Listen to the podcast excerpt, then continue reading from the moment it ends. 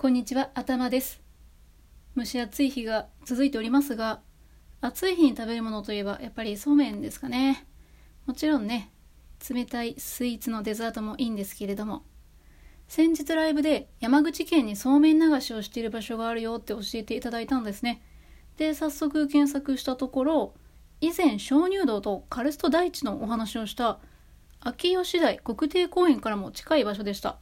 小さなお子様ともお出かけできる、そんな楽しめる場所だと思いますので、今日はここをご紹介したいと思います。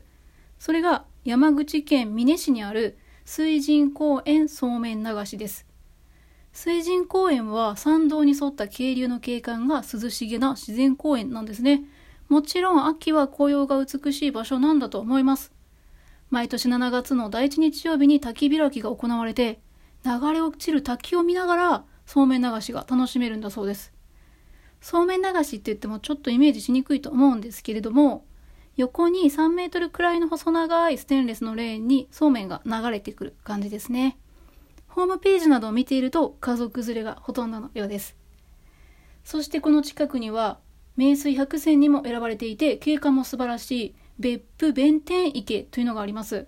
別府弁天池は別府厳島神社の境内にあるんですね。透き通ったブルーの水が不思議なほどの美しさを見せる湧き水。ということなんですけれども、ここにはちょっとした言い伝えがありまして、その昔、辺りを開拓したものの水不足に悩む長者が、夢のお告げ通りに弁財天を勘定すると水が湧き出した。というね、伝説があるそうなんですよ。で、毎年秋には、この奇跡の水に感謝の気持ちを込めて、念仏踊りが奉納されているそうですよ。